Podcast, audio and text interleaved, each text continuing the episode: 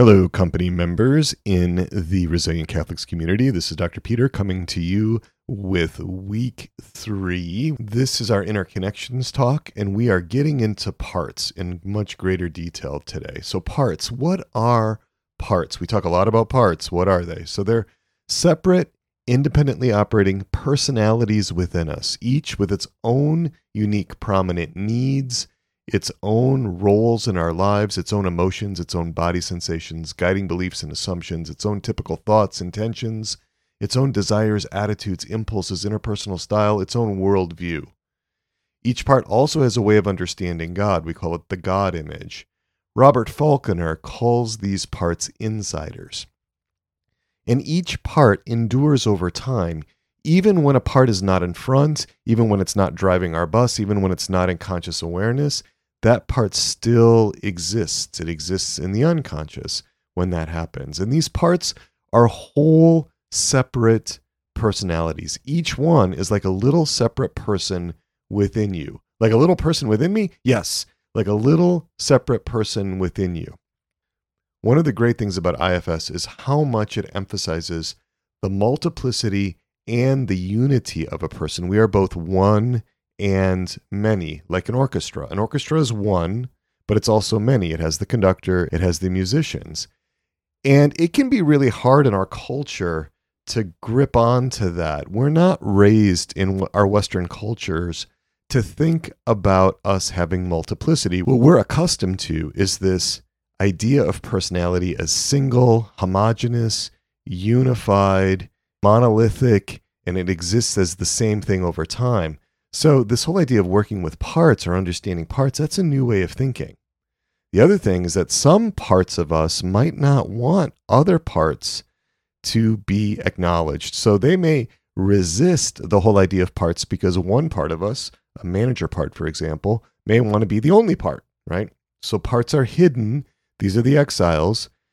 And managers hide these exiles because they believe these exiles to be unacceptable, unlovable, unworthy, dangerous, harmful, or in some way inappropriate, right? For some reason, these parts are considered unacceptable, usually because they could have a very disruptive impact on one's own system, right? Flooding, destabilizing, or it could cause significant harm to important relationships.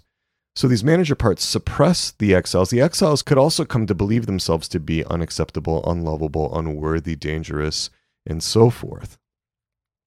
I really get to know myself when I see, hear, and understand my parts, and when I accept them as they are. I really get to know my neighbor when I can see, hear, and understand his or her parts and accept those parts just as they are. So again, remember, these parts are not just emotions. It's not just like sadness or anger existing in some sort of isolation. No, that's part of a much broader, multifaceted little personality or part within us. So these are not just transitory mood states. They're not just, these parts are not just passions. These parts are not just defense mechanisms like avoidance or idealizing or devaluing. Parts are not their roles. Parts are not their impulses. Parts are not their desires. Parts are not just what they impel us to do, like criticize or seek approval. The other thing is that parts are not their burdens, right? Shame, abandonment, disappointment, rage. Parts carry burdens, but parts are not their burdens. One other thing to remember is that parts are often frozen at some point in the past. This is usually when they were forced into an extreme role because of an attachment injury or because of a trauma, something overwhelming to the system. So parts are often stuck at some early developmental age. Parts also have good intentions for us. Saint Thomas Aquinas taught that we seek the perceived good. And these parts are seeking the good for us, but sometimes they're using maladaptive means, and sometimes they have impulses or desires that can actually be quite harmful to us or to other people. They're ontologically good, parts are. Parts are good in their essence. We were made with parts from our conception. We were born with as many parts as we have now, and we will always have the same number of parts. Parts are indispensable. We need them. We need our parts. We need all of them. No part left behind. None of the organs in our body are superfluous, right? They all have a part in that design. We have to earn the trust of our parts, though, if we want to pursue this great goal of interior integration, right? Because parts often have felt burned. They felt like Charlie Brown and the football running up to it gets snatched away. Charlie Brown winds up on his back. Parts often feel like they've been burned many times. And the first thing that parts need is a sense of safety and protection. This is the first primary condition of secure attachment, a felt sense of safety and protection. In order to get that, parts seek a self. Now, your parts could seek yourself, or they could seek another self, right? If they can't find an authentic self, they're going to look for some kind of substitute, some kind of counterfeit of a self. And that's how we can often get wrapped up in relationships that are bad for us. Parts are seeking to be healed. They're seeking to be redeemed. They're looking for something in another person, right? Sometimes those things really can only be found in God, but parts are often very burdened by distorted God images. And we'll talk more about that later in our in our time together. And we'll talk about that in a few months, especially. We'll be focusing more on the spiritual dimensions of this. So how do parts present? Parts can be any age, from infancy to a, to the elderly. They can experience themselves at more than one age at a time, because they might have absorbed certain experiences or taken on certain burdens at different ages. Parts can be either gender. Parts can consider themselves animals. I've worked with people who had parts that presented like wolves or dolphins or dogs or dragons. Parts may even consider themselves to be like spiritual figures, demons, ghosts. Parts might consider themselves to be inanimate objects. Like very common one is the wall, the part that is the wall, right? Or the black cloud, or the couch, or a rock, right? Or they could be animated objects like the fog rolling in or the train. You know, parts may also describe themselves in the negative, sort of like a blank space, nothingness, or a black hole inside me, right? Remember that these descriptions reflect how the part experiences itself, or maybe experiences its role, how it understands itself to be, and it, they don't necessarily reflect the ontological reality of the part, right? Now remember, there are three roles that parts have: managers, exiles, and firefighters, and we're focusing on managers today. In parts work, we always start with the managers because we want their permission and consent to do the inner parts work. Why? Well, for most people, the managers are the ones that handle the day-to-day demands of life. They have kept things going for us. And they're they're really not equipped to lead your system or to drive your bus, but they feel like they have to. They don't feel like they have a choice. These are the proactive protector parts. Firefighters are protectors too, but firefighters react. Managers, on the other hand, work strategically. They work with forethought. They work with planning to keep in control of situations and to keep in control of relationships to minimize the likelihood of you being hurt. They work really hard to try to keep you safe. And they've locked up the exiled parts, and they're really afraid that those exiled parts are going to break free and flood your system.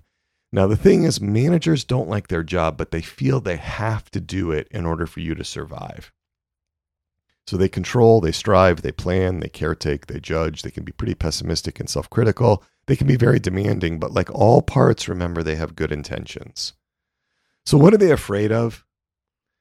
Manager fears are that exiles are going to be overwhelming. Whatever those burdens are that the exiles have: anger, rage at God, disappointment with God, the intensity of their depression, the suicidality, whatever. They believe that exiles are their burdens. And that also firefighters are dangerous, right? When they jump in with their with their behavior. So when they jump in with their impulses. So They also can fear, managers can also fear that they will be eliminated, rejected, or lose they, their identity if there's change in the system. Sometimes managers are afraid that they'll be judged for the damage they have done. And some are afraid that change will destabilize the system and might lead to being overwhelmed with grief.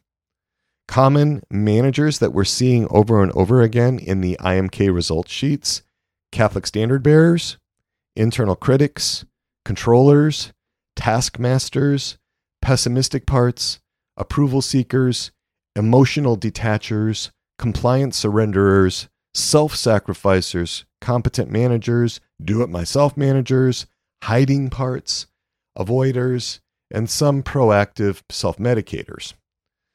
When a part's active, what does that mean? It means that it's in front and it's operating. Managers driving the bus, running your system. Firefighters or exiles are activated when their extreme beliefs or emotions are triggered by internal or external situations. So there's some ways to access a part. You only need one way to access a part to have a relationship with it, but it's good to have more. And remember, a part is a full-fledged personality. So the first way, through body sensations or sensory experiences. That's the most direct route. Those could be acute body sensations, or they could be chronic. Second way, emotions. Third way, through images. Fourth, through verbalizations, like an inner voice. Now, we're not talking about a hallucination or something like that, but just a sense that you're being spoken to by a part. Fifth, prominent memories. Sixth, strong beliefs or attitudes. Seven, impulses towards certain behaviors. Eighth, through those desires. And ninth, through religious or spiritual beliefs or attitudes. So there's three ways to act to begin accessing a part. The first is to have a specific part in mind. The second is to work with a trailhead. And a trailhead is some kind of internal experience that leads to a part. And the third is to start with your current experience, to just kind of start with where you are right now. And in our experiential exercise in just a few minutes, we're going to work with accessing a part that is not activated. Right now, it's time for a brief discussion about this interconnections talk, about five minutes. Just see what comes up for you all.